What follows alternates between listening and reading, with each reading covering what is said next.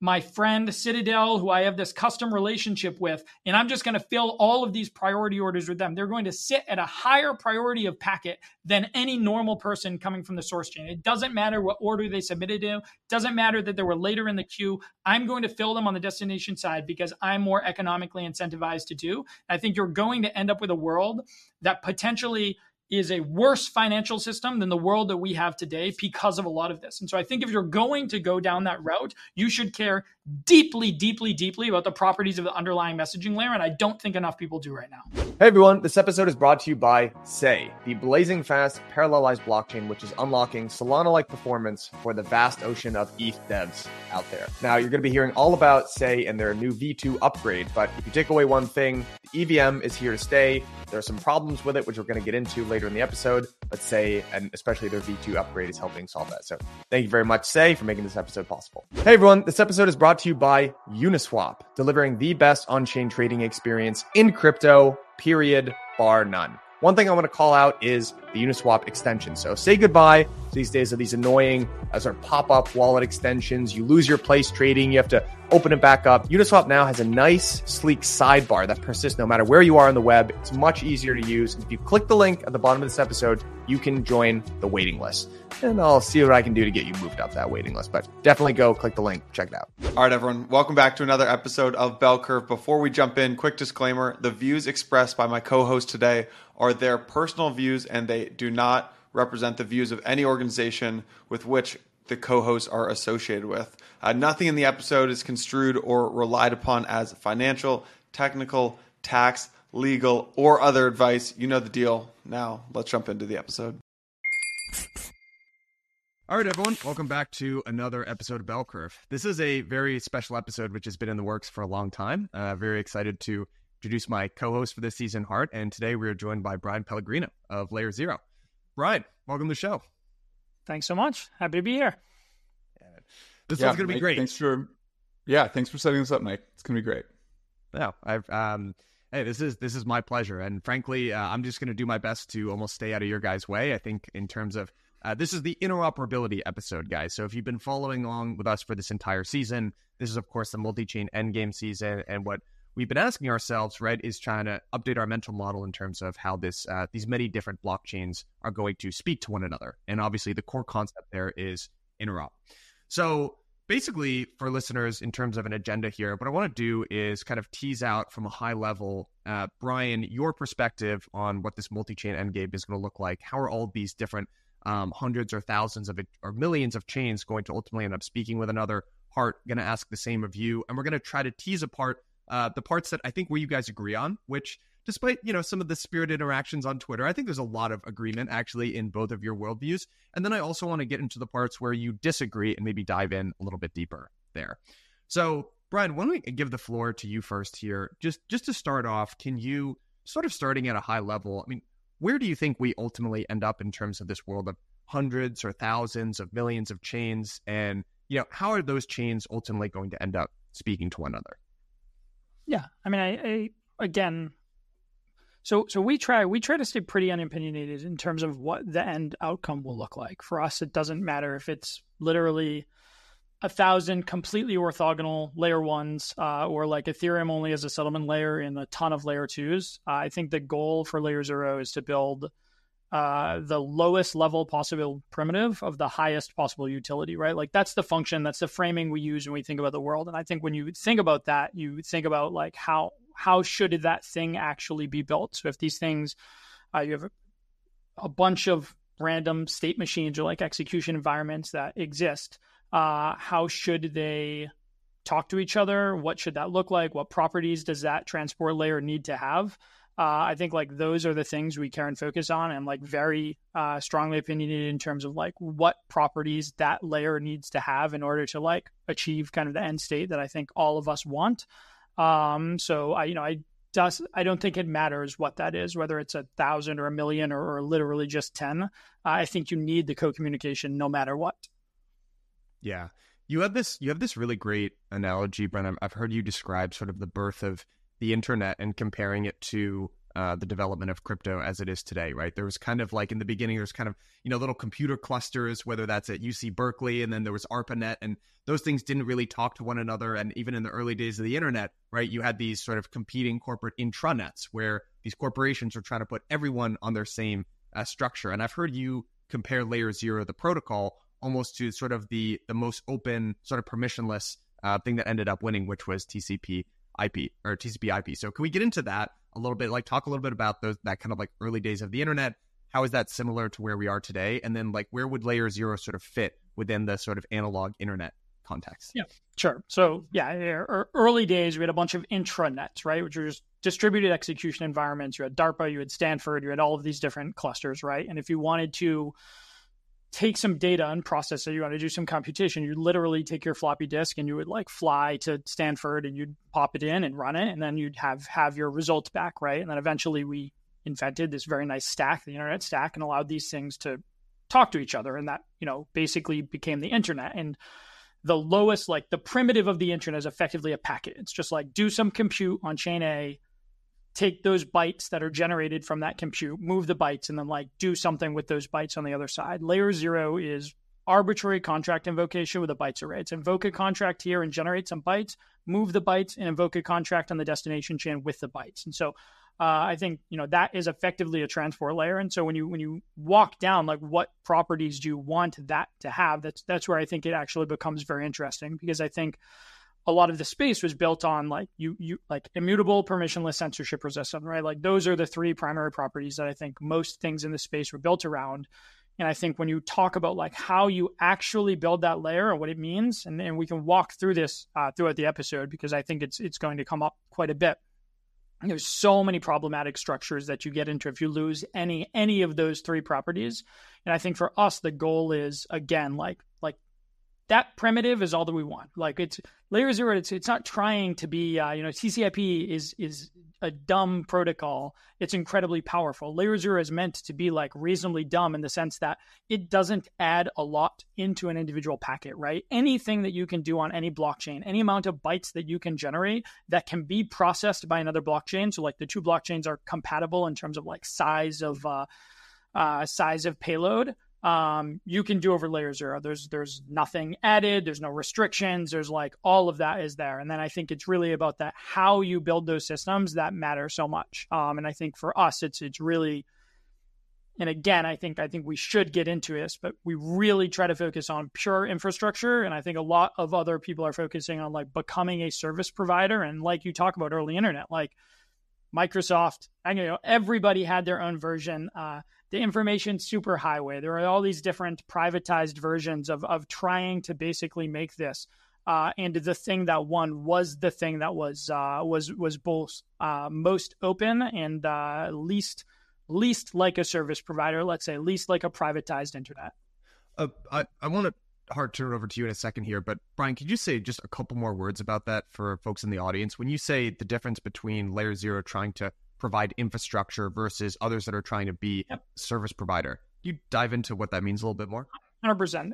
Like when we built Layer Zero, there were three, those three main tenants immutable, censorship resistant, permissionless, right? And so what that means is when Layer Zero deploys an endpoint, that code is entirely immutable. We can never change it. And most importantly, we can never remove it. Once it lives on a system, it will be there in perpetuity or until like the chain itself makes breaking changes, right? Um, so when ETH moves like to Verkle trees, and if we're using the original proof, you know, you might have to, there might be a new endpoint there. Everything else will be forever.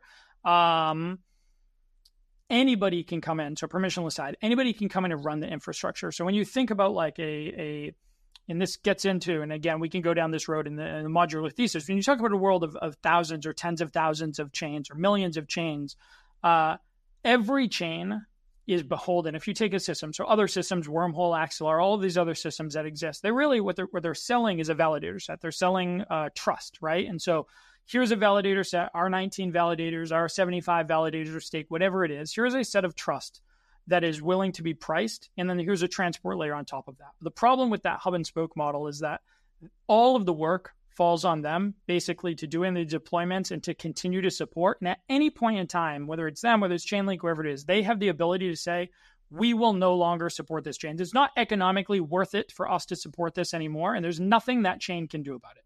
Uh, it always, the power always relies on the economic viability for the central system.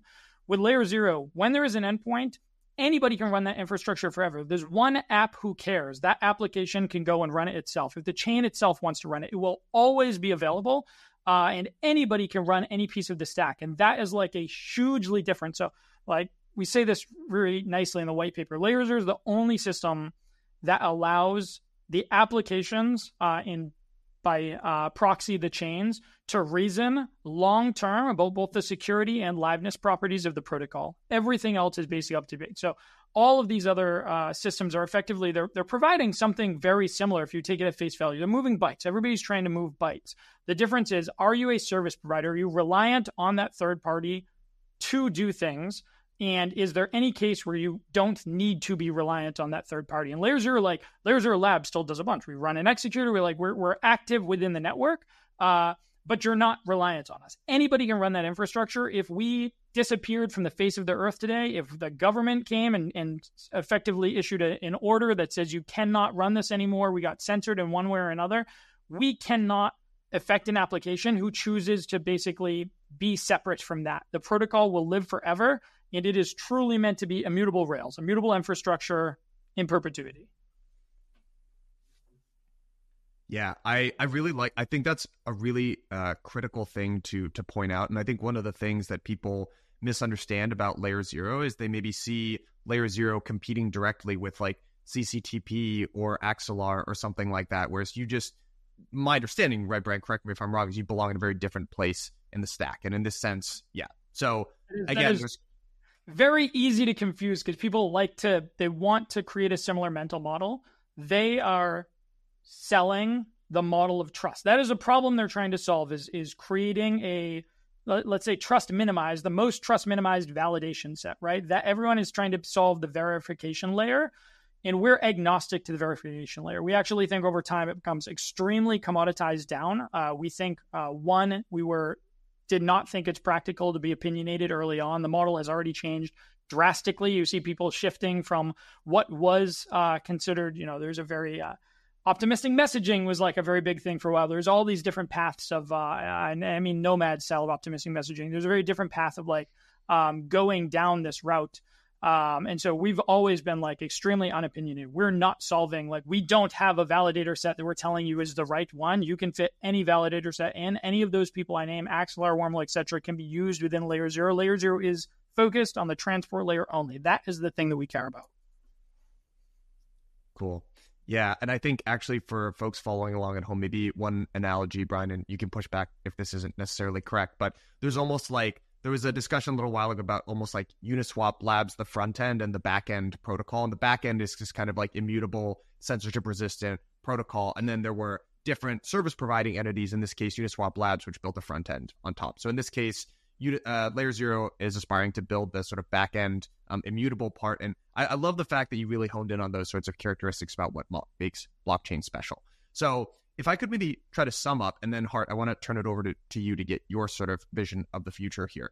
But basically, Bryan, what I heard you say was, you know, going back to this analogy of the internet, um, what, what we ultimately had at one point was this kind of discrete uh, sets of uh, different computing networks, and we needed a way to unify all of them because where we're ultimately going to drive to here is the user doesn't really care. They don't care if they're sending work to be done by a computing set at Berkeley or this other computing set. It just needs to feel like this integrated, holistic experience, right? But we want to find a way to do that while preserving, like in blockchain land, these really desirable properties of immutability, censorship resistance, etc.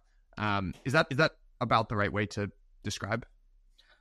Yes, only that I don't think in the early days they they like the focus wasn't on this needs to feel amazing, this needs to feel etc. Right, all of those things came down to like economic incentive. Right, the goal was that it was actually useful. There was some net utility for being able to do that. Right, it made the world, the systems, etc more useful, brought higher utility. So like I, I think that kind of is the early focus and everything else, all everything else, like even these days, most web developers don't care about the internet stack.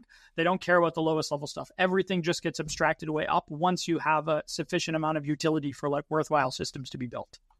Absolutely. That's a great point. yeah, let's try to think of Well, I was just going to joke for a second, but the idea of, uh, yeah, the era of the information superhighway with, uh, I think that was Al Gore's phrase, and uh, floppy disks are, those all happened before most of our listeners were born, I think. So UX was not the major consideration. Mike, yeah. go ahead. No, I was just going to say, um, I completely agree with that. There's a great, uh, you can actually go back in time and find some really awesome uh, Time magazine cover articles about the information superhighway and some of the visuals that just turned out to not actually make all that much sense, but maybe felt intuitive at the time. Hart, I want to ask you the same question that we asked Bryan. So we got um, sort of Bryan's vision about being relatively agnostic about um, how some of this stuff plays out, but providing this sort of low level transportation layer. Hart, walk us through. I've asked you this question on the season before, but maybe for the audience that hasn't heard this at this point, like where are we headed in terms of tens, hundreds, thousands of chains, and ultimately, how are those chains going to speak to each other? Yeah. So one thing I think Bryan and I definitely do agree on is like, okay, there's going to be many chains, but whether there's like 10 or a million or like 10 million um, seems very hard to predict and how exactly they play out. Although I do think, Bryan, we should spend some time trying to like trying to predict it. Um, I think it's an interesting conversation. So we're going to have these chains. We don't exactly know the market structure. The one thing that I think is interesting to push on, um, and I'll keep it a high level, and then maybe Bryan, we can get more into like the um, how this all works. Um, but this TCP/IP analogy, uh, I I've been thinking about this a little bit more recently, and I like it, and I like the idea. And there's definitely this need to connect blockchains at a low level. Um, but we aren't just moving bytes, or at least not most of the time. We're also kind of moving money or moving value. And so, one of the things I sometimes wonder is if the better analogy is more like connecting banks, uh, like correspondent banking systems that need to be connected, uh, versus uh, con- connecting intranets. Um, and you know, my my reasoning or my idea here is if you think of um, remittance payments, like uh, Western Union's trying to you're trying to send money from the U.S. to the Philippines in a remittance uh, sense. Um, it's not like every time uh, someone in the U.S. sends money to the Philippines, there's an international wire that gets sent in the banking system. Like Western Union batches together these payments, they make the payments in real time, and they send like the international wire equivalent once a day or once a week. Um, and when you kind of think about that, uh, probably, but it does. They don't send a floppy disk, although we're talking a very old school way here too. But I'm just using the example of generally speaking, you you have something fungible, which is money, that like can be fronted on the destination chain, and maybe because of this property, you actually want to uh, front things kind of kind of make loans on the destination chain. This is going to lead into like kind of my views on intents maybe we want to actually front things on the destination chain and batch them together and verify that settlement more slowly. Yeah, it's, just it's functionally just a question of how many messages get sent, and in all of these models, like there needs to be state basically being moved, and so you say there's a difference of moving money and moving data. And to, to me, it's the same thing. When we when we got into the space originally, they're like there were just bridges. There wasn't like universal yep. messaging, like it didn't exist. And our our basic thesis early on was it's the exact same thing. Like moving uh, assets is basically just a subset of that. That was basically the uh, foundation of the OFT. Was was like, why are we? Why are there third party bridges that are doing this when the token itself can literally be the bridge internally? You can move 100 million rather than paying 6, 8, 10, 12 bips to an external bridging provider. The token itself effectively can provide you know 100 million dollars for the cost of gas. So you're moving hundreds of millions of dollars for sub cent, and then like that layer of efficiency is such a world of difference of needing to rely on on any of this other stuff. So I think fundamentally they are the same thing. It's just like whether whether you're batching or creating this external social contract or like all of this stuff, like you all need a way to move state to be able to do that. Like that's the fundamental problem that's being solved. Um, well, I think that's exactly the conversation I want to have with you, um, which is predicting like how many messages are getting sent, uh, because I think that really does uh, uh, it does really uh, color like what the end game is for this this multi-chain world here. And so, like, I fully agree. You are sending messages in some way, shape, or form, but this question of how many is is very different. And maybe that's where we can like lean into this intents thing, which is not something I've actually heard you talk about. So I'm actually very curious to get your views on this. Um, and so to back up for a second, my mental model of how you connect to blockchains, we have blockchain A and B, um, uh, and I want to send send value between A and B. Um, and one way to do that is you send a message, and this is sort of the the layer zero approach. Um, although you can push me on this, but uh, send a message from A to B, and you want to do that quickly, cheaply, and securely. Um, and then, as I understand your worldview as this transport layer, you let the application specify their security properties, um, but it's still difficult to send that message quickly, cheaply, and securely. This is a hard thing to do all at once. So, functionally, what you're actually doing, like you can describe it as a message, but really what's happening is some state is written to chain A and its intent is on chain B, you need to prove that state, right? Like if you're going to mutate state on chain B based on something that has happened on chain A, uh, you need to have a couple of things. You need to ha- be reasonably certain that chain A is like in a, in a final state or like has reached a, a economic uh, position and probabilistic finality such that it would cost more to basically unwind it. Right? Every, everything is basically based in that. So uh, if you are, you know, uh, issuing credit in a lending protocol and somebody has deposited X here and they want to remove, uh, you know, $50 million on the other side because they deposited $100 million here, you have to be pretty certain that the deposit actually went through and that that's not going to get reorged out because once you give the money on the destination chain, unlike a layer one, which has the ability to roll it back, you have no ability to roll back the state, right? Um, and so really what you're trying to do is prove state to the best possible degree on for a destination mutation based on some state of, of source. And so whether you want to do that by somebody just optimistically do, doing a bunch of X on this chain and then saying, "Hey, we're we're going to roll back, and if I if I did it right, I can prove it in the opposite direction." Or how you if you want to batch it a ton to reduce the the sort of friction or cost of moving that. All of those are like viable methods uh, to basically reducing the number of times you do that because there is latency and finality on a given source chain, and there is cost because you're you're buying block space to basically uh, write the transaction. Right, both of those things are are very um, you know batchable or avoidable. Like it's everything with async systems. It's basically a property of the source chain itself. The source chain was, um, you know, 100 milliseconds and one one thousandth of a penny. Then you would have zero reason to ever do that. You just send messages immediately, right? Uh, the the property that you describe is the property with the underlying source chain, not with the system as an intermediate system. Yeah, I think that's right. So it's like your source chain does not have instant finality. Um, it has some some time to finality and some maybe probabilistic decay uh, around how that finality looks. Um, and there is also some cost to sending a message, right? So these are the the this is the the environments you're you're constrained by.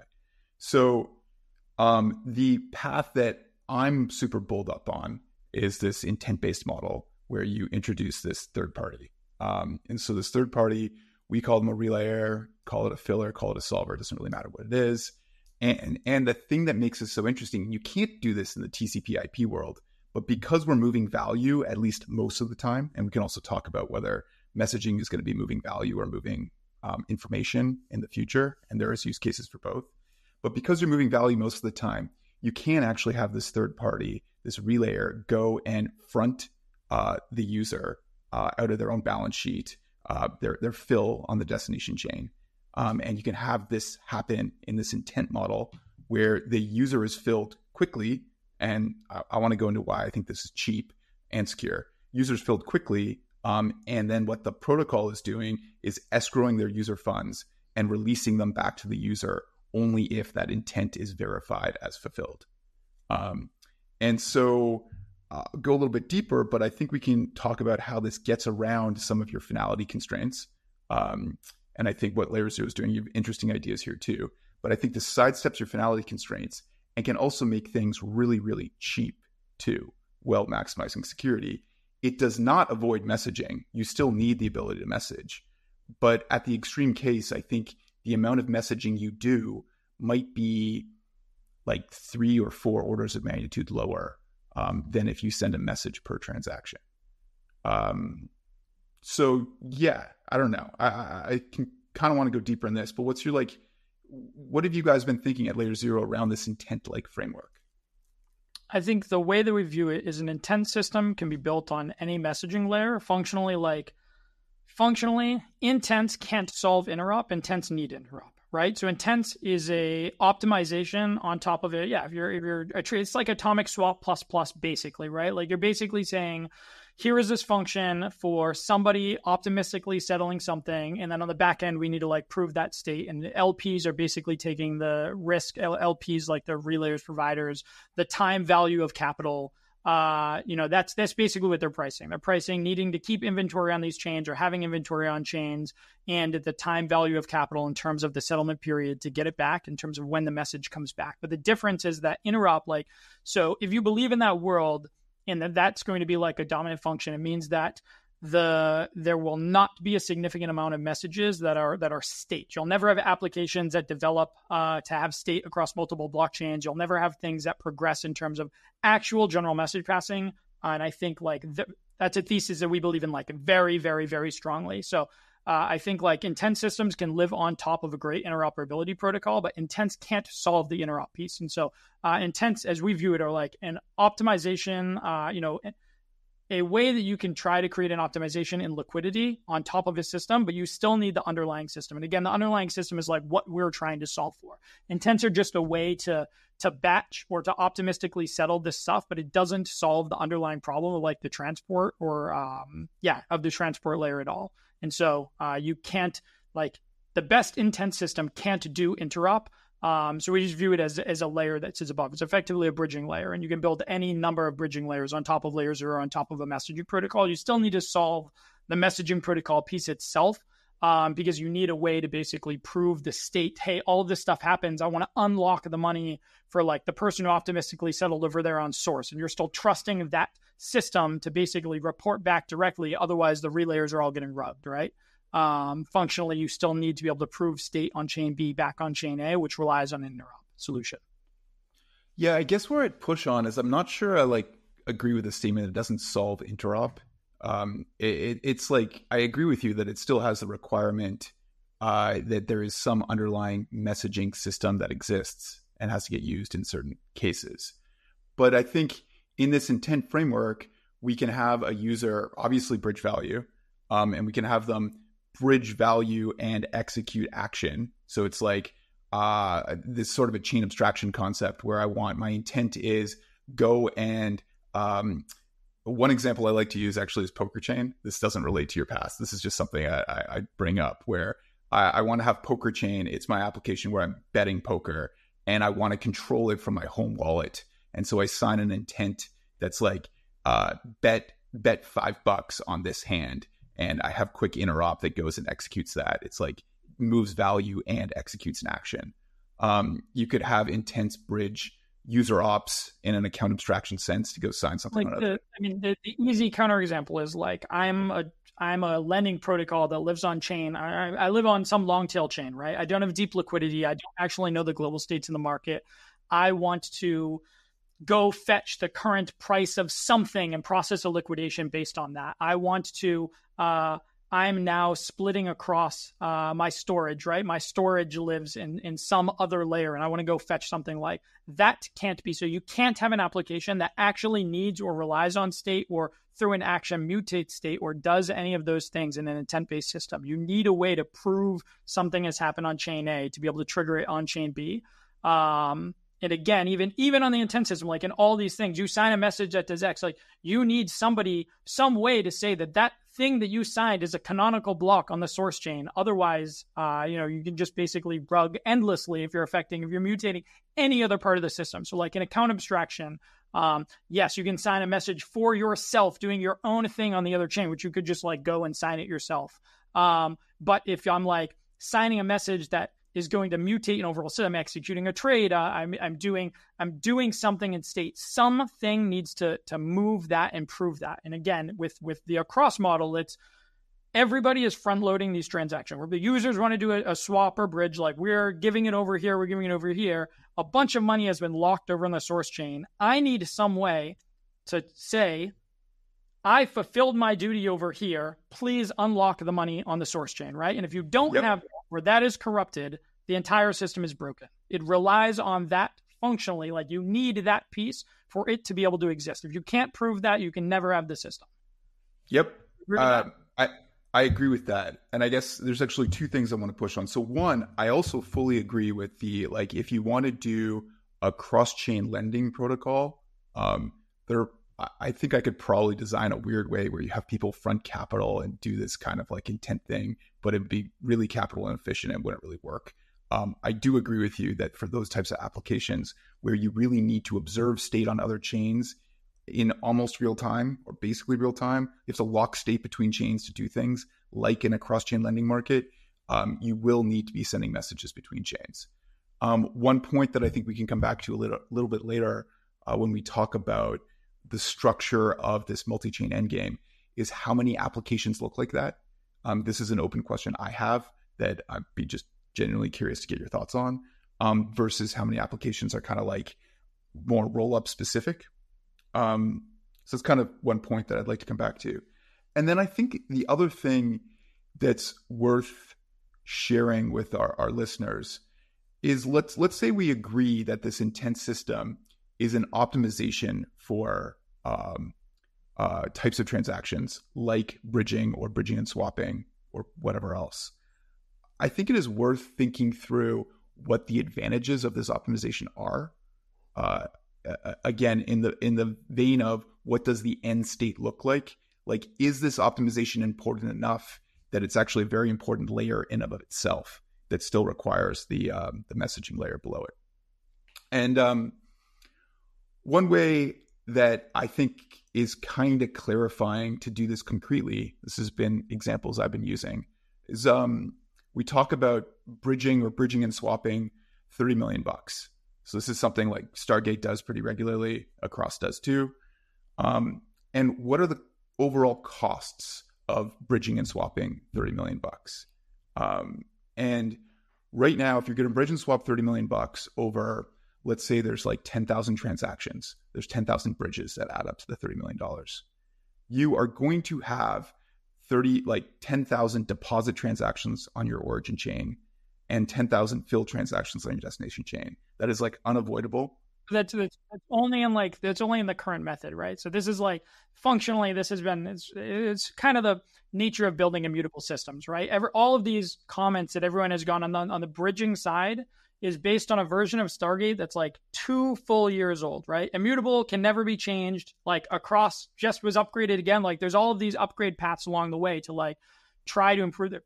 Stargate doesn't have that. Immutable from day one has never changed. Like the only real optimization that you're describing is batching, right? Functionally, you're saying here's a system for taking the underlying base messages and saying the cost, the large bulk of Stargate costs right now comes from doing messaging. It comes from like, oh, you have to write an ETH transaction and write this transaction. So if you're sending 50 messages, you're writing 50 ETH transactions, and that's very expensive. And if you can batch that into a single transaction, it will be cheaper. Like I 100% agree. And I think like most systems are moving this. You see batching like becoming much more commonplace in general. Um, but it like that's again that's a bridging layer right? That's that's a, a, Stargate thing. It's a thing that lives above. For us like layers are very focused on like the transport layer itself not the bridging layer. We think bridging is just a special case of generic messaging. Well that might be something that we talk about more over the episode too. But just go back for a second. So first of all Across also until like this past week it, it was 18 months old our code on chain hadn't changed either uh, all the optimizations were on the like off chain fills um, that that have happened, like all purely just relayers competing to fill users. Um, so so yeah, but what I was actually talking about that I think you do agree with in the bridging or swapping use case, and users want to move value between chains in any way, like baseline of any system, there's going to be a, a transaction a user has to make to deposit their assets on the origin chain, and there's going to be a transaction that the protocol or a relay or somebody has to make to fill the user on the destination chain. That is like unavoidable gas costs. You can't actually move value between chains without them. You agree with that? Yes. There's a transfer on both sides. There's a transfer on both sides, right? So you agree with that. So then the question is, okay, well, if we're moving 30 million bucks over the course of the day uh, through 10,000 transactions, and it sounds like you also generally agree, what is the most effective, cheapest way to move that $30 million over 10,000 transactions? Um, what's the most effective way to do that? Is the most effective or is it the safest, right? There's like, what, what, what are we optimizing for as like an overall system? Hey everyone, wanted to give a big shout out to today's title sponsor, Sei. Now, I want to talk to you guys a little bit about why I think Sei is cool from a design standpoint, a big problem that it solves for ETH devs out there, and then some cool stuff that Sei has coming up. The reason I like Sei from an architecture perspective is, again, it's a very fast blockchain, parallelization, all of that stuff. But Sei has essentially been custom building block space, which is for consumer apps and dexes. Now, they have some very cool features which enable that. So, twin turbo consensus, optimistic parallelization, Sei DB, all of this stuff allows you to reduce the time to finality, make for very, very fast transactions. So if you're building a consumer app or a DEX, this is basically the blockchain for you. If you've been building in the EVM, you love the EVM, but there are some restrictions about it that don't support your app. So maybe you can't do fast enough transactions or it's not parallelized, whatever it is, you can now take all that stuff that you built. You don't have to start from scratch and you can build it on Sei. Now, recently they've launched V2, but also public DevNet. So the way that you can follow that and keep up to date is go and follow Sei Network on Twitter. All right. Thanks, guys. I was actually going to say that's where I'm sort of shaking out as someone who's less in the weeds, uh, the two of you. Maybe to try to like sum up what I think we're describing here is I actually think we're describing a pretty holistic system where we need to move uh, value and data across multiple different chains. And there's like ultimately at the end state, even though like Hart, you and I have talked quite a bit about this intents sort of framework where maybe um, sort of don't want to say middlemen, but like kind of uh, facilitators, right? Can like front capital make things a lot sort of cheaper and more efficient. Ultimately, these these things still need to be reconciled on chain, and that's I think what the the sort of lower layer of the stack that that Bryan is describing. And I guess like honestly, just hearing about, it, I hadn't really thought about this in these terms, so always dangerous to think out loud. I could be wrong, but it seems like there's a, a little bit of a spectrum here where it actually might be safer to do like a purely on-chain type system where we're not relying on these intermediaries to front uh, capital. But what we might be sacrificing there is it's like it's not the most efficient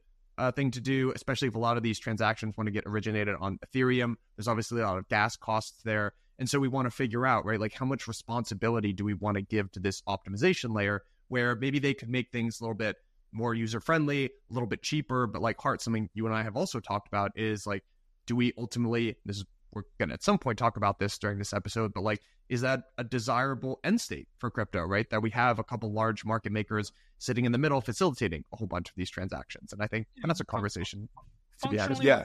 Functionally, what you're sacrificing is is is liveness, right? Like when when Stargate was built, and again, I, I like the goal should be to talk about like LayerZero and interop, not like Stargate versus cross site. I think bridging is interesting, but I think it's like an application on top of messaging, which is like less interesting than the messaging layer itself. But like when Stargate was built, there was this beauty in like Uniswap, right? Uniswap has been deployed in a piece of immutable code that that is like never going to change it. Everything was on chain. You knew how to reason about everything. Nobody could kill the system. There was no external party. There was no like a government cannot come down and shut it uh, shut it down. There can't be like a cease and desist. It was hey, this was this really like cypherpunk thing that is going to exist and will be free markets forever. And like that in itself is like extremely elegant. When Stargate was built, the goal of Stargate was like, these are pools of liquidity that will exist. Anybody can freely execute a trade. There is no like reliance uh, outside of that, basically. It's meant to be like a closed, immutable system that has pools of liquidity. It's very simple, just like add here and subtract there. And I think what we've seen over the last couple of years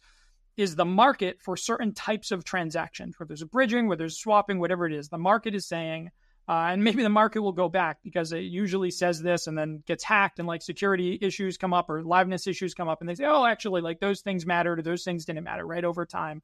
Uh, it just depends on like the frequency of these events. But I, I think what the market has shown is like they're willing, if they're not sacrificing security, they're willing to sacrifice liveness guarantees for a cheaper cost. And I think that functionally is where like the overall market has moved. I think it is we will take some set of uh, decreasing liveness guarantees in order to have a more efficient execution on a per transaction basis. And I think you see a lot of things moving that way, whether it's RFQ systems, is UniX, is like a lot of things have moved down. And that's just like philosophically, whether I agree with that or not, or whether or not I think is like the right thing, or we're just reinventing like another slightly different version of like existing financial system. It doesn't matter. That right now, that's what the market is voting for is that we will sacrifice degrees of liveness for this type of transaction if cost is cheaper. And that that just like is what it is. And Bryan, I agree with that. And I think like the the narrative arc here is super interesting. And I think even looking at Uniswap here, it, it as just the example, Uniswap's done this itself right? It went from like purely on chain in a single chain version to Uniswap X and their RFQ system. Um, and you know, my my mental model for why this has happened is because of this multi-chain world, where now that you have multiple chains that are asynchronous, it's actually like you don't have the same liveness and execution uh, guarantees because you have these asynchronous systems that you're trying to unite, and it's messy.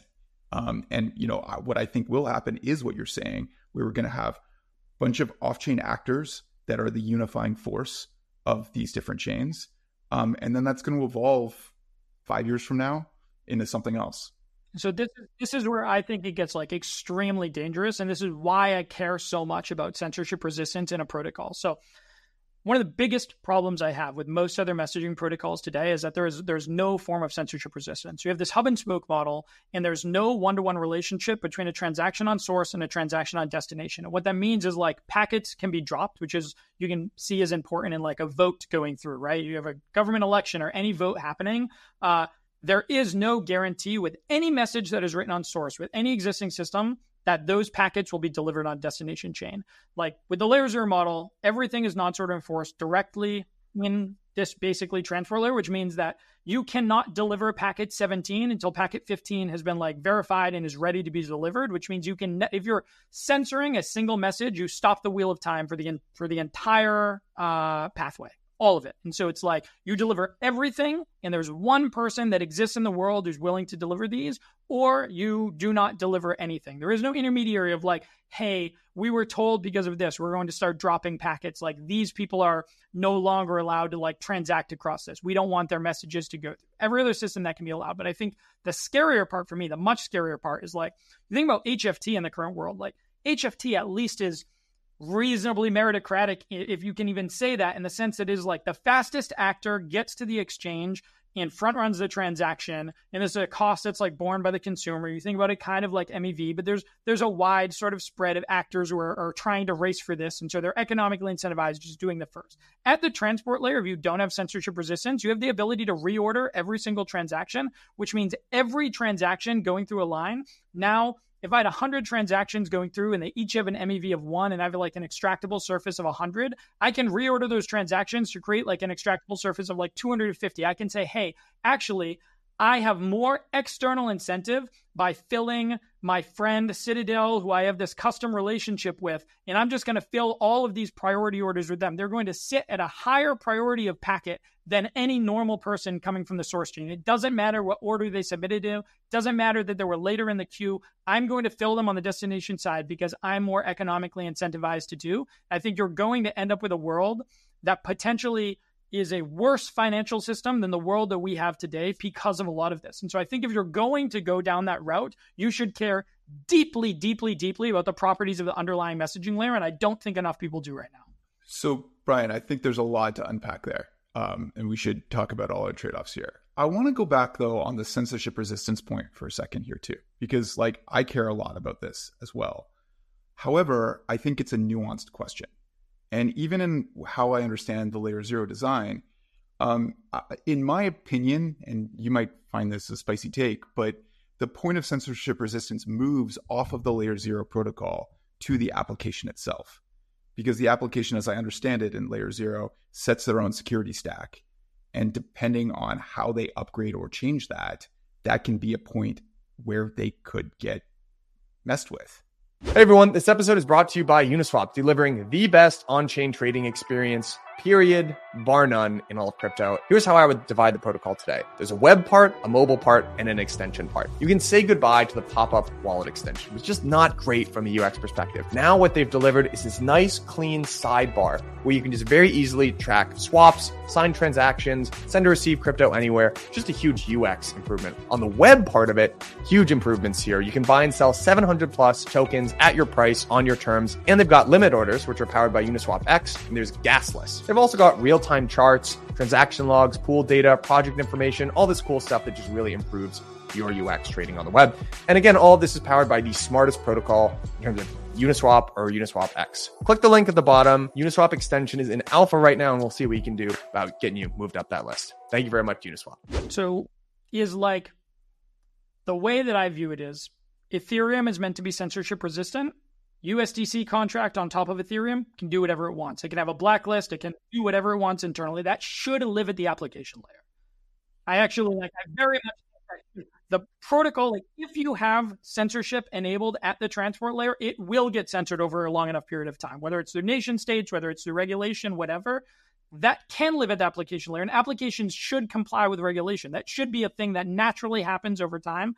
You should not have it at the technology layer. In the same way, it's yeah, but I guess this is just the point that I want to push on. It's just I, I find like saying LayerZero solves censorship resistance here. I find it a little bit too much. It pushes it to the application, and solving censorship resistance at that layer is extremely difficult, depending on what you are and how you do. I mean, that's like saying Ethereum isn't censorship resistant because Circle can censor transactions or addresses. Like the base level protocol can still be censorship resistant with the application being able to do whatever it wants.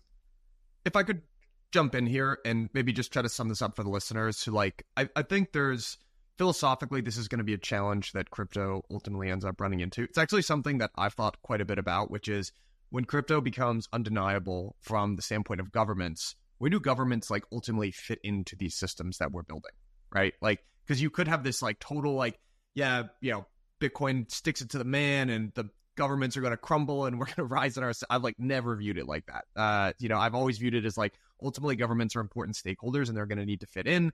These systems need to conform to laws and i think what we're asking ourselves here is at what layer of the stack do we need to conform to laws? And i think there's uh, an interesting debate to be had about whether or not that should happen at the very base layer that LayerZero operates on versus maybe the, the application layer where people can decide based on their sort of jurisdiction which is i feel like what we're, what we're getting at. I want to do my moderator duties a little bit here and give you guys a little bit of time to kind of wrap this up. And then I want to push us into uh, some other areas of the conversation, which is um, just the amount of like a the applications that you see in the future like how much do they need interoperability across these many different layers and um, what you know are we heading to this world of we just uh, spoke with Illia uh, Polosukhin of NEAR in the last episode he described this world of unbridging right where in his sense, he was sort of building a stack that allowed canonical assets to exist on the chain where they were issued and actually minimize the amount of bridging. Whereas I don't know, uh, you know, Bryan, in in in your view, if actually we're heading towards a world where we're mostly going to be interacting with non-canonical or wrap versions of assets, but we want to make sure that those are delivered and are structured as safely as they possibly can be. Sorry, I just front ran the next part of this conversation, but so I want to give you guys a chance to wrap up the censorship resistant part here, and then I'm going to push us into the next part of the conversation. Well, I think your part on the censorship resistance was well said, and I think actually Bryan and I might actually agree on that. You know, like LayerZero not being censorship resistant, fine. Applications still have a job to figure out, fine. It's complicated, cool. Like I think that that's fair. Um, I do think we should talk about the HFT points that Bryan brought up too, if if that's cool. Yeah, I'm gonna I'm gonna be a hard nosed here and say let's let's try to get through those in the next like sort of minute or minute and a half or so, and then we can get into the. Okay, going real fast. So here's my high level. It's like there are some trade offs here, and this isn't might be hard to get through in a minute. We'll try. Um, Thirty million dollars. I want to bridge a day over ten thousand transactions. Um, one approach. I send a message for every one of those transactions. That has a cost. I have to send that at least ten thousand times. Bryan rightfully says, "Hey, if we can batch that together, great." But if you batch it together, you have a slower user fill experience. So the intent system, what we do, so what the, the idea is, I think, is you have off-chain liquidity. So this is the HFT analogy. You have off-chain liquidity that is going to fill those users on a per transaction basis. And those off-chain actors can compete on speed or on price or on both. And those off-chain actors fill the user quickly. They can actually choose to take finality risk which is part of the reason why Across is able to fill users much, much faster than Chain Finality, which is pretty cool. Um, but it's it's fully borne by these off-chain actors. They can fill users quickly, and then we can batch together their repayments and repay them in batches every hour, which means we could support those 10,000 transactions by sending a total of like 100 messages over the system over the course of a day. What are our trade offs here? Our trade offs here is that we have off chain actors that have to get paid for the loan they're making to extend to users. The advantage is we send way fewer messages. The other disadvantage, to Bryan's point, is that there is an off chain component here. And if that off chain component doesn't show up, users don't get filled. So to put numbers around this, right? If I want to, like the loan, if there's a $30 million of one hour loans, that costs you $300 uh, if you have a 10% assumed interest rate. So I'm spending 10, $300 a day on like my interest component of my loans. And I'm saving from going from 10,000 messages to 150 messages a day. You can also secure those messages like slowly, which maybe makes it safer and cheaper. And that's that's kind of what Across does. And you kind of have this trade-off here. So this trade-off space where I'm able to very quickly fill users with off-chain liquidity cheaply and quickly and securely. And I get to send way fewer messages. I think that's a pretty good trade-off but I think it is worth like highlighting Bryan's points here around like, wait, is this going to be like a worse version of like Citadel and Jump, just front running users? No, but that's right? again, that's that's purely at the bridging layer, which is which separate. So there's a couple of things. One, you said LayerZero is not censorship resistant, but the application is LayerZero is censorship resistant, but the application basically can add layers of censorship to it if it wants. Did I just misspeak though? Yeah, yeah, you just. I'm just sorry. I miss. I, yeah, um, sorry the way you're basically shifting messaging to say rather than starting with the user and ending over there, uh, you do it and off-chain entity fills, and then you basically message back, which again is a fine optimization to make. Uh, to make what it relies on is that the component coming back still meets all of those things. If the component coming back, which in your case is UMA, doesn't fulfill its needs or something happens, then basically the relayers all get rugged. They bear all risk of the messaging system and of the source chain finality, right? Then they're just going to price that accordingly. And that's fine. I think you can, again, walk down the censorship resistant route if there were avenues for censorship within UMA and UMA was mandated in one way or another to do X or not process orders from these people, like a lot less people will be able to. The amount that that system can withhold external pressures strictly determines the longevity of the system, right? Should it be a world or a system that says people from Nigeria are not able to basically interact with this at all? People like X, people like Y, right? Where does that actually live?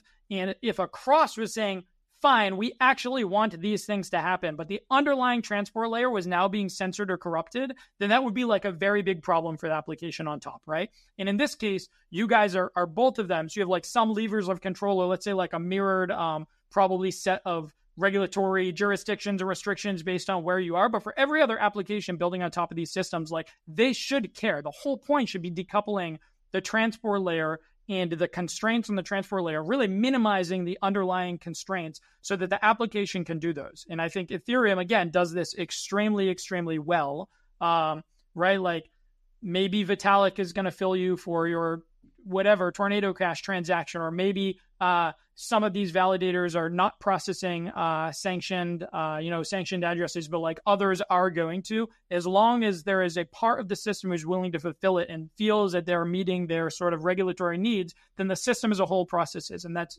not what you're getting with most other transport layers. And I think you and other people should like very much care about that, and I don't think people do. Um, and I think that is very likely to play out in a very negative sense on a long time horizon. So, look, I very much agree with like this. Hey, if you can get censored at some level, like if you can get censored, you're screwed, right? It's not good. Um, and I, I fully agree with you.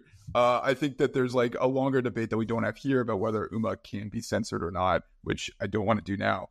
And Mike, you look like you're about to cut us off. Gentlemen, I'm what? going to I'm going to push us. I want to push us into the next, okay. Uh, Okay, next, go, push us into the next statement here. Um, everyone should go back and listen to that. I actually feel really lucky to be on this. It was so much like I. There are very interesting trade offs of just sort of risk, security, uh, cost. Like very very interesting conversation. But I want to move on to this. I want to move on to this question where like when we think about the end state for applications what is what are going to be the requirements for interop? And this is a really difficult part of the conversation because it's so critical. Ultimately the underlying infrastructure needs to support the application. One of the, the challenges with crypto as it exists today is that we don't have many applications with traditional definition of product market fit. And you know, Bryan, to use your maybe to pick up on something that you brought up with why uh, censorship resistance is so important is like you could imagine. Let's just I'm picking a, an app out of it like Aave, which is deployed across multiple different uh, multiple different chains. You know, if you if you have a very important vote that's happening on ETH main chain and votes are getting passed from different chains, like what you wouldn't want someone to be able to do is like hold that up. I guess the, the, the counter to that might be in the future, maybe we imagine that um, most there we don't think about uh, deployments across different chains in the same way that we do today. And maybe like Aave exists primarily in this like Ethereum sort of trust zone, which has largely solved interoperability within one another. Do you see what I'm saying? So like I I would be very curious to get um, a sense from the two of you about how you think about the needs for interoperability from the application layer in a, in a fully mature environment for blockchains. Who do you want to start with, and where where where do you want to start with? That? Whoever feels the bravest. Whoever feels the bravest. So okay, like the Aave example is pretty interesting um, because uh, I think Aave is an example where what can't you do on Aave? And Bryan brought this up earlier. Like, what can't you do that I want to do? I want to deposit like ETH on Aave on Ethereum and borrow OP tokens on Aave on Optimism, like this cross chain thing here. So cool there's a need for, I think, messaging to make that happen. This would be like a cross chain lending market. What I really don't know is how many applications there are like that. Um, and I think the alternative world, and I think it's almost clearest to think about this with like games or something like that, where if I'm running uh, like uh, on chain game, I probably want to have my own blockchain, my own roll up that I'm just controlling uh, to I control the performance functions, and I'm just doing stuff within my world. Like I don't really need to talk to other blockchains to progress my game, at least the vast, vast majority of the time. What I do need to do is have people be able to move gas and move assets on my chain. Um, and I need that to be cheap and smooth and seamless. So, so I, I spent yeah, a bunch of time talking to like, you know, almost every large gaming studio in the space. It's, it's something we're like pretty active in. Uh, yeah, most like they want their own execution environment that's extremely low fee, and they basically have control over block space. Effectively, that's what they want. But the other thing that they very much want, every single one of them, is access to liquidity across all of the broader markets. So they want to be able to take their assets and access Ethereum liquidity. They want to be able to list on Blur, on OpenSea. Uh, they want to be able to have people buy and sell from other markets. Um, these NFTs themselves, uh, most of them want to be able to come out. In game assets want to be able to go where they are the highest source of liquidity uh, or have a process for dealing between them. And so I, I think on the gaming side, there is um, like it's a very clear example where the majority of execution happens on a, on a single chain. I actually argue with this a lot my co founder. Um, his argument, my argument is usually like, what more can we do in in, in sort of single chain atomic environments? Uh, how can we verticalize? And his argument is that 99.99% of all the world's compute today still happens on single machines, but the internet is still the internet, right? Like functionally, like you, you can argue as much as you want that this chain or the majority of execution is going to happen in a single chain. And I will very much agree with you. Uh, there still needs to be this layer uh, of the internet for anything of any measure of complexity to be built. Yeah, so the, but it still gets interesting and nuanced, right? Okay, so we agree that you're going to have the vast majority of like compute or execution happening on a single chain. Um, and you're going to have some number of single chains, uh, and they exist, and that number could be 10, it could be 10 million, don't know, right?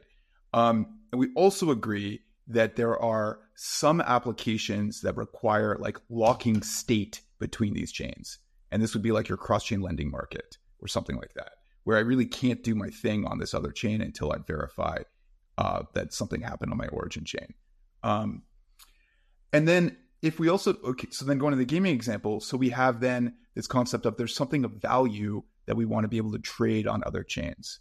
Um, and I guess really two forms: fungible value and non-fungible value, right?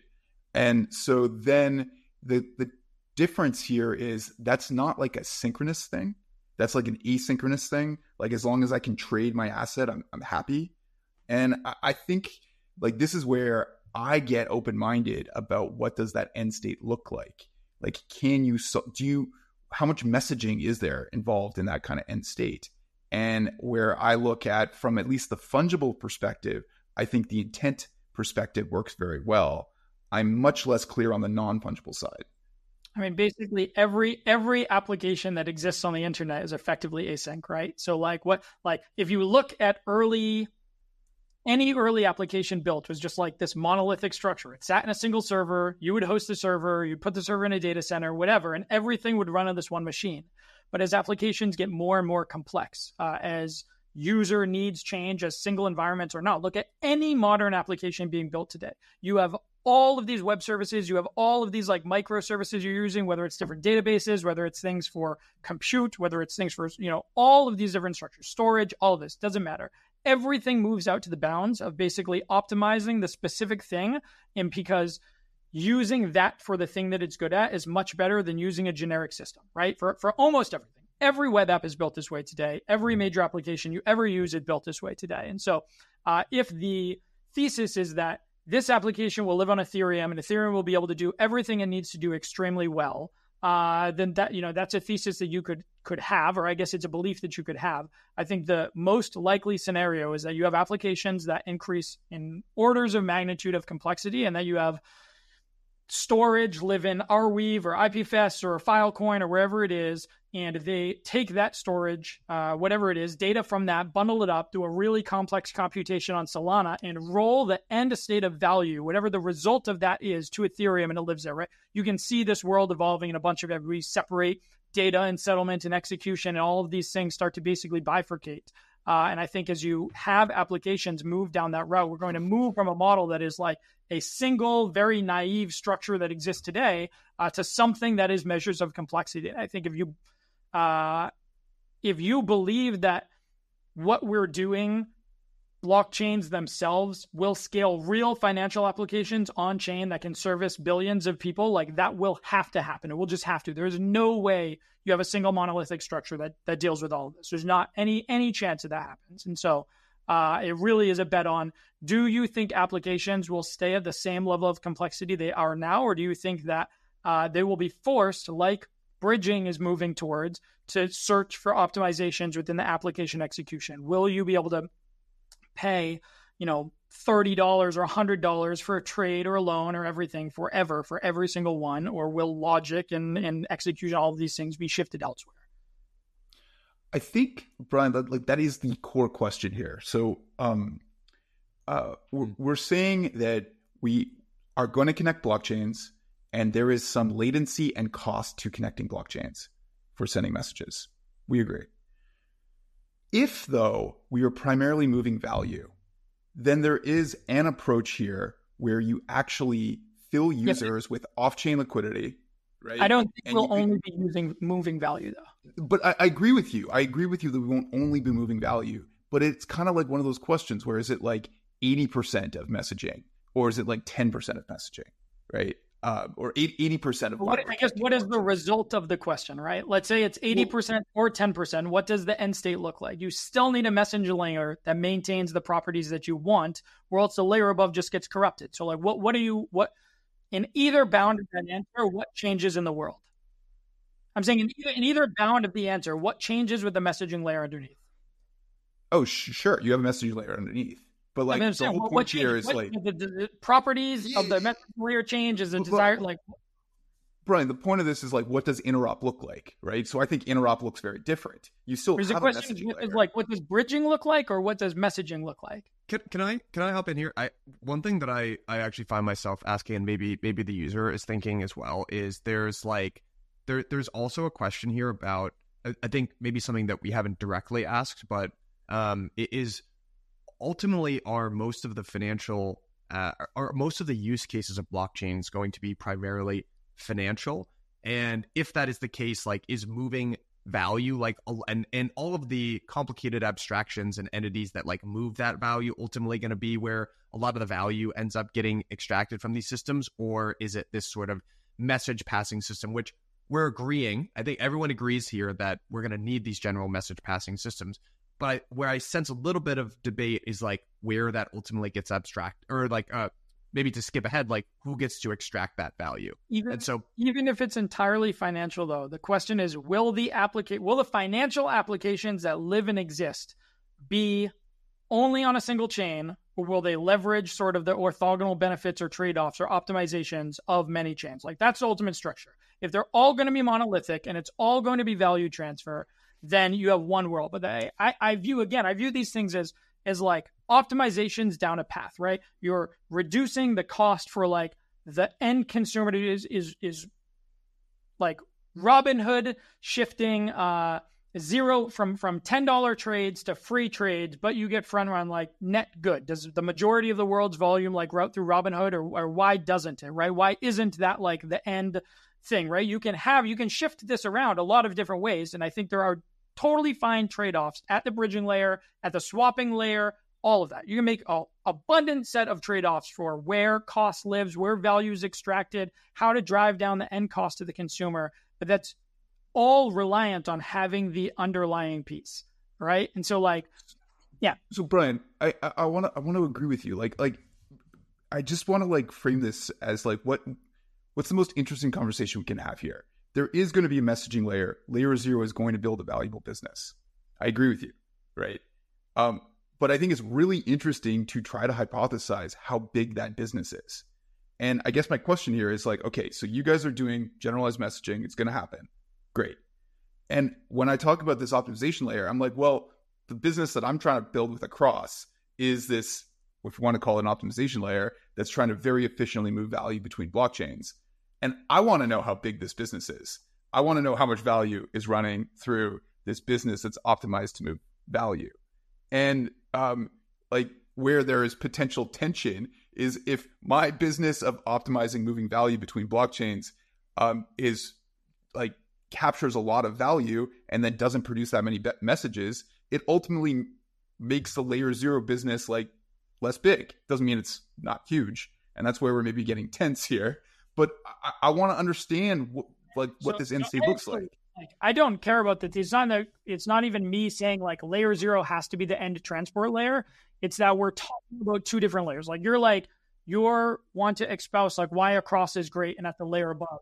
And I'm saying Across is just like a thing that can be built on top of LayerZero. Like how that layer is defined, I think is is much more overall. And so they're like down the path. If you if you go down the path of okay, bridging is like the number one use case and moving value is the number one use case. The question is will you need external liquidity to basically move that right? And that's that's functionally what it is. It's if we're going and we say everything is value transfer then all of the native all, all of the assets are just going to go to native issuers anyways right? Like Circle CCTP layer 0 OFT all this says you don't need a bridge at all. Now you can move again a hundred million dollars a billion dollars whatever you want for just the cost of gas. And that's it and you can batch that as much as you want. You can add any amount of latency. You can have circle fill on the other side and then batch it back into a single message. All of these things can be done, and there is no need for any external fill or bridging layer if it's all done at native at the native asset layer, anyways. Well, hold on. I actually that's not true. Like Across is cheaper and faster than Circle uh, than Circle CC. Because Circle has its own constraints that it's built in. It could fill on the other side, no problem all right, I want to try to structure this here because, uh, you know, for, for the audience here, right? Uh, one of my favorite movies of all time is Thank You for Not Smoking, and there's a guy who's a he's a um, he's can't uh, blank on the word. He's one of those good people that goes to, he's a lobbyist, and he he has this debate with his son, and uh, you know, is chocolate or vanilla ice cream better? And he's like, oh, you didn't convince me. He's like, I'm not trying to convince you. I'm trying to convince them. So Hart and Bryan, I want to give you guys each a couple minutes here. Make your pitch to the audience. I think um, part of the reason why there's so much like I'm going to call friendly competition between the two of you is like both of you guys are building monster businesses. Both of you guys sit at sort of a different layer in the stack, and there's a sort of natural competition, right? But like, hey, like I think my layer is super important and like creating a ton of value here. So I want to give you guys a chance to like instead of going over some of the technical specifics, like kind of make the pitch to the audience for like where why you guys sit is like valuable and gonna uh, do a good job of like kind of capturing some of the value that you're creating. And then I've still got two important questions that I want to get to here. So we could just do um, Bryan, if you want to, if you want to take the lead here, Hart, you can go, and then uh, I've got two more questions, and we can wrap up. Yeah, yeah. I mean, sure. So again, I, am not, I'm not actually trying to convince you or anybody that what we're building will be like the most valuable, like again, the the Bryan, you'd never make it as a lobbyist, my friend. Uh, yeah, the, the, the only thing that is the game. Is is how do you build the thing that has the highest maximum utility? And I, if I build my piece of the stack right, pieces like Across can exist. Again, Across intents, all of it cannot solve the actual messaging layer, and you need that layer back. And so, if we want to move up the stack and say, here's how bridging will look, here's how cross chain dexes will look, here's how cross chain lending protocols can look, like we can talk the application layer, but I actually think it's like there's a huge amount of indecision around what the messaging layer looks like. And if that's done wrong, everything else is broken and corrupted anyways, right? And like you never scale. If that's done wrong, you never scale to a million blockchains and you never uh, have censorship rails and immutable rails and like all of those things that matter. Uh, my point is, if you don't get that right, you can't get any of the other stuff right, anyways, because it can all be corrupted. It can all be basically exploited or, you know, five plus billion dollars of hacks in. Like all of this stuff happens. It happens not actually because of the validation layer. There's not a single of the last 15 hacks, not one of them has been because of a malicious validator set. Not one. Every single one of them has been because of contract upgrades for the large part. Wormhole, $350 million uh, hack, contract upgrade. Uh, $1.8 billion critical bug, contract upgrade. Another $1.8 billion critical bug, contract bug upgrade. Nomads hack, contract upgrade. Sockets hack, contract upgrade. And let, half of the people in the industry are still like, these are the systems we should be using. People just don't care. I, I hear, you know, Hart has spent a lot of time criticizing uh, LayerZero for many different things, but I, I've never once heard any criticism around that, which has been historically the biggest vector by far for every other protocol. Uh, and so as we like walk down, I, I think it's a much more interesting debate. And naturally, it's because the thing that I work on and actually talking about that layer and why it matters. Because if that layer is wrong, nothing else matters. Like if we all move, there was this you know, I don't, I don't want to pick on BNB chain too much, but there was a joke in the early days of, of BSC that was like the CAPTCHA with all nine of the validators being CZ, right? And it was just like every face with CZ, right? And it's like, uh, like, are we okay with a world that is a chain that looks like that versus a chain that looks like, uh, you know, like Ethereum or like many of these others? Do we care about Bitcoin? Do we care about the underlying layer? Do we care about the application? So, like, are we here to talk about how the application layer gets built? Or are we here to talk about like how the actual interop system gets built underneath? How does that actually work? And I think that like those rails, if that's not the conversation, we just want to talk about what is the best way to like uh, have a bridge that lives on top of that. We can have that conversation, but I actually think it's has not been decided at all. And I would be much more interested in hearing Across uh, or Hart in general say, here's why this is the underlying layer. Here's why I think application should build on this or that. Here's why we support uh, XERC20 is like a standard and X and Y and Z, right? Here's why we're trying to move to those things. I think that's a far more uh, impactful conversation on like a two year time horizon and everything else gets solved on like a five year time horizon. Because if you get that part wrong, you end up with a very different world. You end up with not Ethereum, you end up with insert long tail chain here that has six validators and people saying, okay, you know, it's, it's doing what we want, it's doing the compute.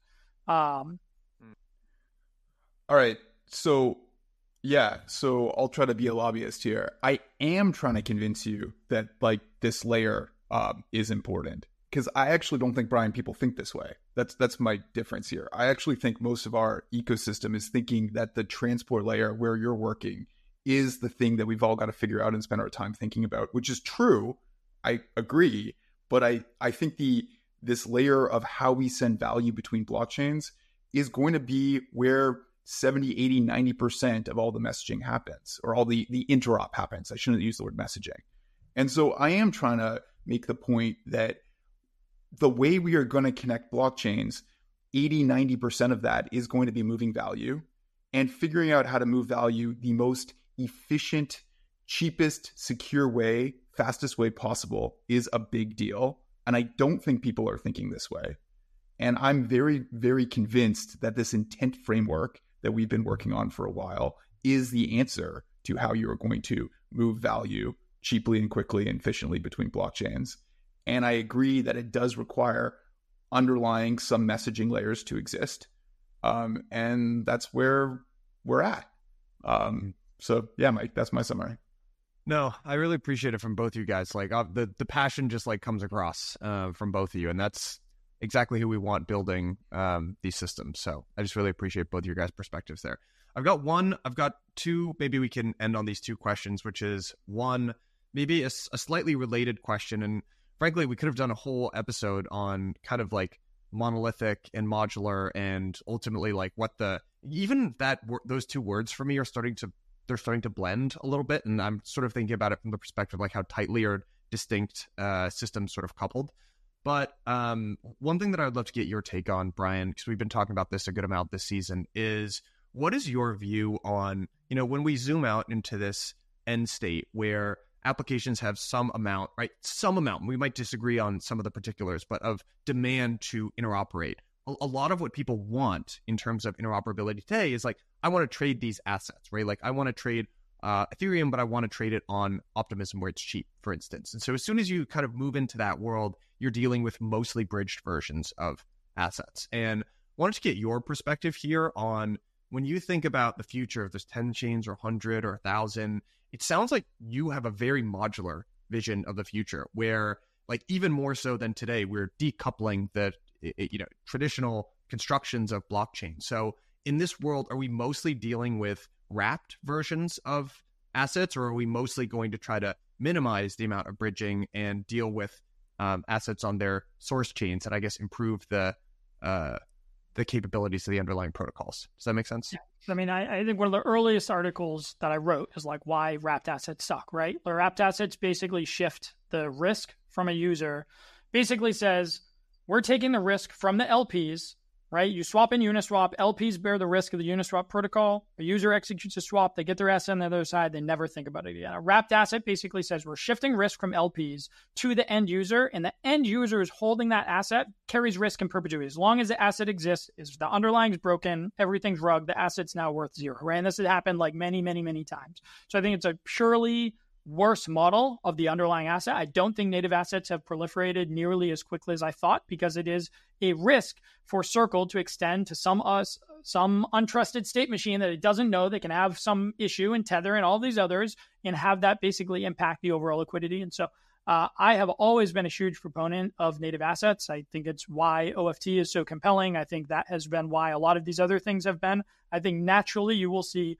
you will not deal with wrapped assets. You will have uh, a single issuer or protocol who sort of owns where its token goes and owns how that token is moved and takes away the cost of moving those assets such that uh, you don't need to rely on sort of third party bridging solutions. You don't have to inherit other risk. You don't have to have wrapped assets or you have this other uh, sort of structure that lives under and is carrying risk.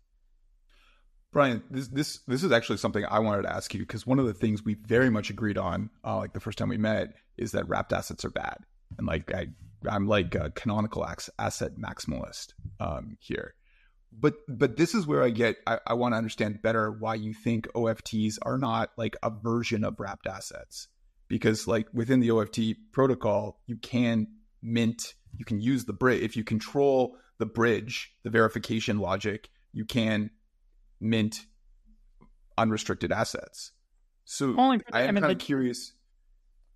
Go ahead. Yeah, the, I mean the token that's just a parameter that the token sets, right? The token can basically rate limit and do you can do anything that you want. It's just saying existing structure is I have a token on chain A, it's going to get moved to chain B. You have two options, right? You can use a third party who basically wraps it, bridges it. So you have, you have your transport layer and you have another bridging structure built on top of it. And typically you don't even own that contract on the destination side. It's a wrapped asset. It can't, it's like vanilla ERC20 that's coming out on the other side. You don't have any controls over what it is. And you're basically reliant on this external system and they're charging you rent. They're charging you 6, 8, 10, 12 bips typically. Those have been like historic bridging rates, right? Uh, now you have the ability to say, I'm still, you're going between two chains. There's some element of messaging, and there's going to be some risk within that messaging. Some there's some security property there that you're inheriting. Uh, but the difference is you get to own it. You get to set it yourself entirely. You own the end contract. You can set any of the rate limits you want. You can set any parameter that you want with that, and you pay zero rent to anybody else. Now, the cost of moving the asset goes from 6, 8, 10, 12 bips on $30 million a day, like you're saying, down to zero bips uh, for unlimited amounts or for whatever you said is a rate limited amount. I've got a, a follow up. I've got a follow up question. Sorry, I just want to buzz. I've got a follow up question for you, Bryan, which is the implications though of uh, bridge minimum the uh, canon being a canonical asset maxi or bridge minimalism is that you are then if you want to interact with an asset that has network effects like Ethereum, you are now now subject to the constraints of Ethereum the protocol as it exists today, namely paying high gas costs. Native, native, assets, you will always, always, always have to have wrapped assets. You don't have a single entity who can issue it. There's that's totally different from most other assets that exist, whether it be stable coins, whether it be any protocol that's you know look at um, any any dex, anything that has a token that exists and has its chain moving around. Even even like uh, Lido, uh, Wrapped stETH. There's you know all these different versions have ways to move these things to different chains. Got it. Final question, Bryan. I'm going to ask it to you. I'm going to ask it to you as well because uh, we've we've talked about this before, but I want to get your three episodes in a sort of updated view.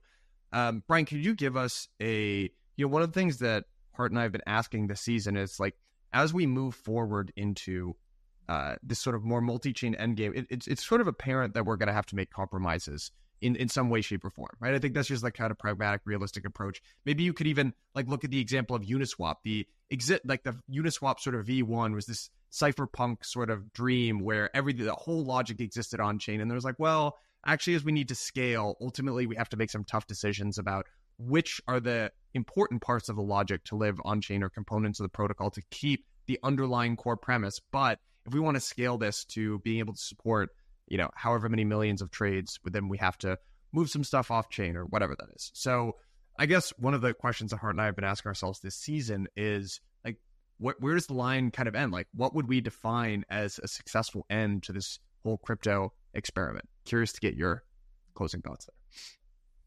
I mean, what does the end state look like that's like good? What is a good outcome is basically the question. I mean, a good outcome is immutable rails that can be used by anybody effectively. I think that's why anybody who got into the space like a decade plus ago, we all got in for this like very strong ethos driven, right? It should be uh, money that cannot be censored and controlled by some central actor, whether it be government, whether anybody else. It should be uh, you should own, right? This this concept of like self sovereignty uh, and the ability of like actually having control of real ownership of the asset and the the you know these uh, permissionless structures. Anybody can run, anybody can be a part of, true decentralization. Like all of these things matter a lot. And I think uh, you're right that likely more and more and more compromises are going to get taken. And I think we're seeing a huge shift towards higher and higher degrees of centralization. I think liveness is being traded off very consistently. And I think like there's there's a different view. And this is this is the problem that I have is is there's two views. There's one which is the current topology and then there's two, what is the actual architecture? And this is like in the very early days of Bitcoin or Ethereum and everyone else, like reasonably small validator set, like heavily, you know, not greatly decentralized yet early on. Many times, like known actors who are running these, all of these, and they develop into what it is today. And the difference is how it was actually built. It was built, and you could criticize current topology for how it exists right now, but architecture, you couldn't criticize because the architecture is actually built to be able to scale into something that is. And this is like the evolution. And I think the problem is that people are taking things that have similar topology right now and equating them and saying these are the same, or this one's even better because current topology is better, when the underlying architecture is infinitely more corruptible and way worse for end state. I think those compromises that we're taking along the way, that many people, and it's not not just in messages, in all systems, are that higher and higher degrees of centralization uh, in ways that actually matter and being treated as as equivalent to a system that is like secure uh, but sacrifices like liveness right? So uh, let's say equally centralized systems one is uh, secure but has risks of liveness. I would say like Across falls into this, right? Is like it's it's sacrificing some element of liveness, but it basically has the same measure of, of security as the underlying messaging system. So in this case, UMA like matches UMA's security, sacrifices some liveness issues if, if any of these things were happen. And so like that's the design decision. I think more and more things are going down that path, but they're being equated to systems that are like equally uh, or let's say two separate centralized systems. One is secure and sacrifices liveness. The one is equally centralized but is not secure at all. And I think people are treating those as the exact same system. And I think that is like the fundamental broken part. And this is why I argue against like uh, intellectual dishonesty and like bad faith arguing a lot of times. I think those things are being treated as completely equal in a way when they're just not. And I think it's happening uh, sort of across the whole industry. And I think it's leading us uh, and people will care more. Or again, post more hacks, post more bad things. Like you can only sacrifice security for a certain period of time until that like comes back to haunt you. Um, and I think we've seen that just many, many, many times in the space over the last you know 11 years.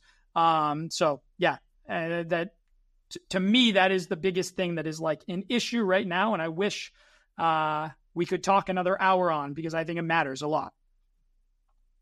Awesome, thanks, Bryan. Hart, what do you think? Yeah, I mean, first of all, I love Bryan's passion around that point. Like, truly, man. Um, and I, I actually think we probably agree more than more than you might think around all that stuff. Um, around the centralization risks. I, I do think the debates here, though, are pretty nuanced. Like one of the things I worry about for, from LayerZero's perspective is by pushing these decisions to the application layer, you're going to have some applications that make what are going to be, in my opinion, really bad security trade-offs. And you know, you as an un- unopinionated layer, like you can't actually have an opinion about their security trade-offs, but like you're going to see people using your stack in shitty ways, and that's that that brings up another really interesting debate is like should you almost be paternalistic about what you can and can't do with your stack I, don't know and that's a whole other conversation right? But I think it's an important conversation though. I think we've taken the stance of Ethereum side. Like do you think Vitalik loved ICO season or dog coins or any of these other things being like the primary driver of Ethereum for a very long time right? Is it his place to say what is a good application, what is a bad application, what is like a good use of block space, and what I mean, maybe block space you can have an opinion on, but but I think the point is if you build something that's a low less low enough level primitive and expressive enough, it will be used in bad ways. But like that that's that's actually a feature, not a bug. That's a good thing. That's a good property of a system. You know, man, I guess like I very much agree with that, but I think that Vitalik is like super special this way, where he does offer an opinion in a very measured way, right? He sort of does shepherd. It's like this benevolent dictator type stuff that he does kind of shepherd the the the space in a certain direction um, without being controlling. And yeah, I think that is a very interesting thing that I think you're going to face um, as LayerZero grows, where there's going to be use cases, and you might be in a position where you have to sort of offer your personal opinion about how shitty or not shitty they are. But like, I, let's leave that as. I have yeah. personal opinions on all of it. The protocol should not be opinionated, right?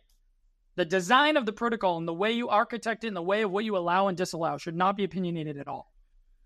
Look, I respect you for making that decision. There are like some of uh, I, your competitors at the messaging layer, the ones that I, I think this model of the of uh, CCIP and Axelar like shipping their validator set or like selling their validator set is a kind of interesting model but they're actually making in that in that decision or in their whole strategy they're making a different decision where they are opinionated about like what security should be and that's literally what they're selling and so i think that's just truly a very interesting strategic decision that these projects are taking like you versus them and i don't necessarily think there's a right answer but mike i want to answer your question because you're like hey what's answer, yeah well you should think that. Like that's that's very clear. Like back to you being a lobbyist, you should absolutely think that being unopinionated is the right answer. And uh, yeah, I, I can see the argument on the other side. Um, Mike, back to your question though. End state for interop. I just think we want fast, cheap, and secure interoperability. Um, that's it.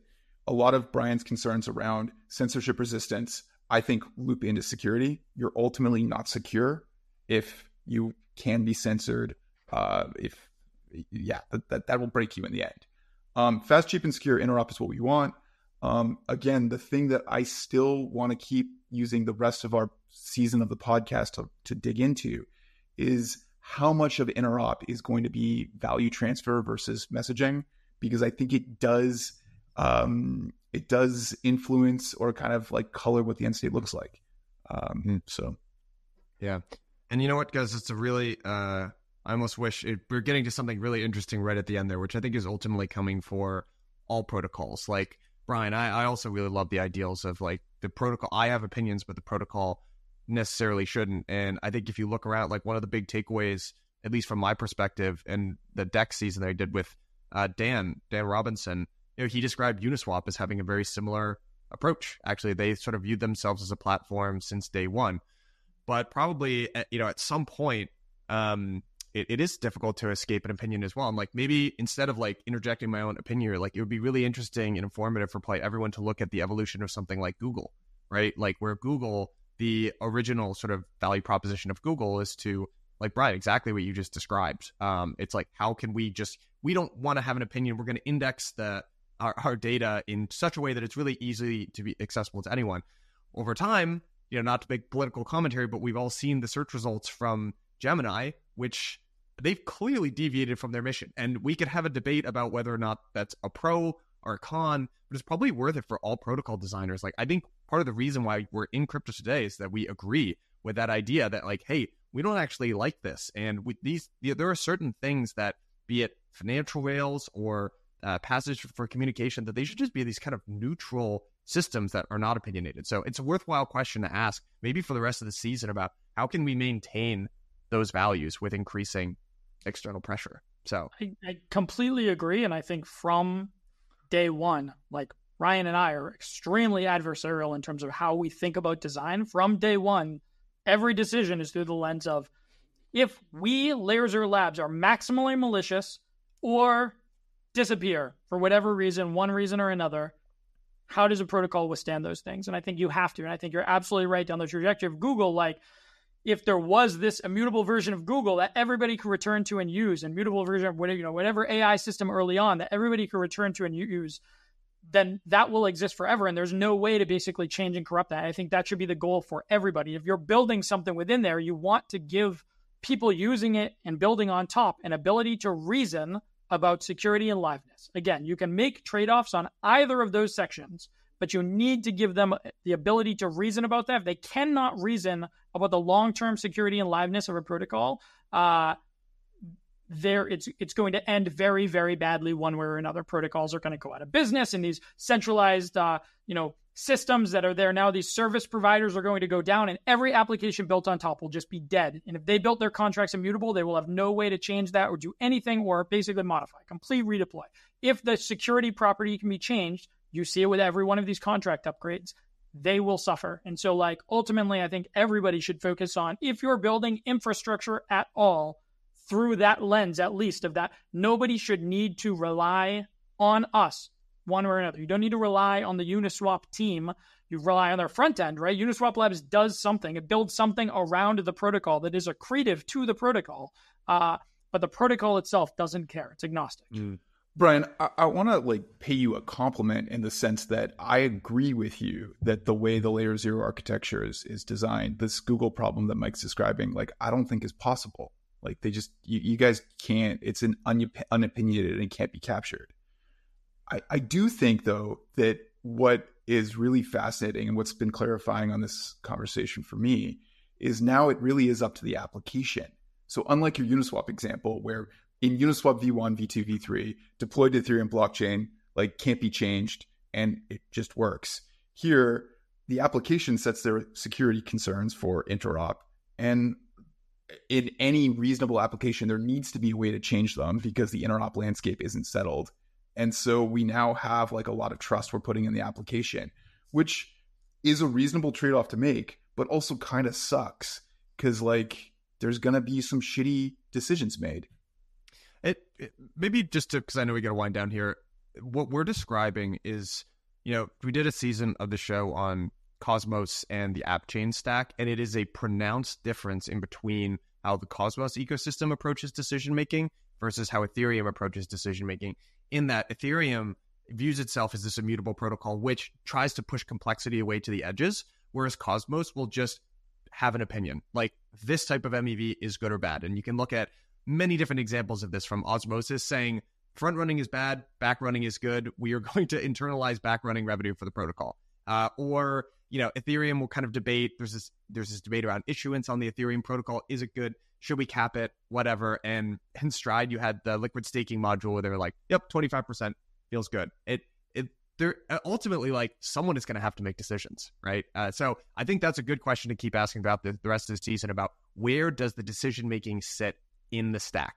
So I think, guys, um, I know we got to wrap up here. I really appreciate uh, both of you doing this. This was a ton of fun. Bryan, thank you so much, man, for coming on the show. If folks want to find out more about you, the work that you're doing at LayerZero, what's the best way for that to happen? Twitter for sure. I think the majority of the space lives on Twitter. We live on Twitter pretty frequently. Uh, I think, uh, yeah, definitely, definitely the best space to follow anything new happening. Awesome. All right, guys. Um, appreciate you both. Uh, Bryan, this was a ton of fun. Hart, and I will see you uh, next week for our next episode. Cheers, guys. Hey, thanks thank you both. Hey everyone, want to give a final shout out to this episode's title sponsor, Sei. Now, there are a whole bunch of really exciting reasons to be building on Sei v2 outside of just parallelization. I want you to head over to sei.io to looking into building on their public DevNet. Again, click the link at the bottom of this episode and head over to sei.io. Start building something today.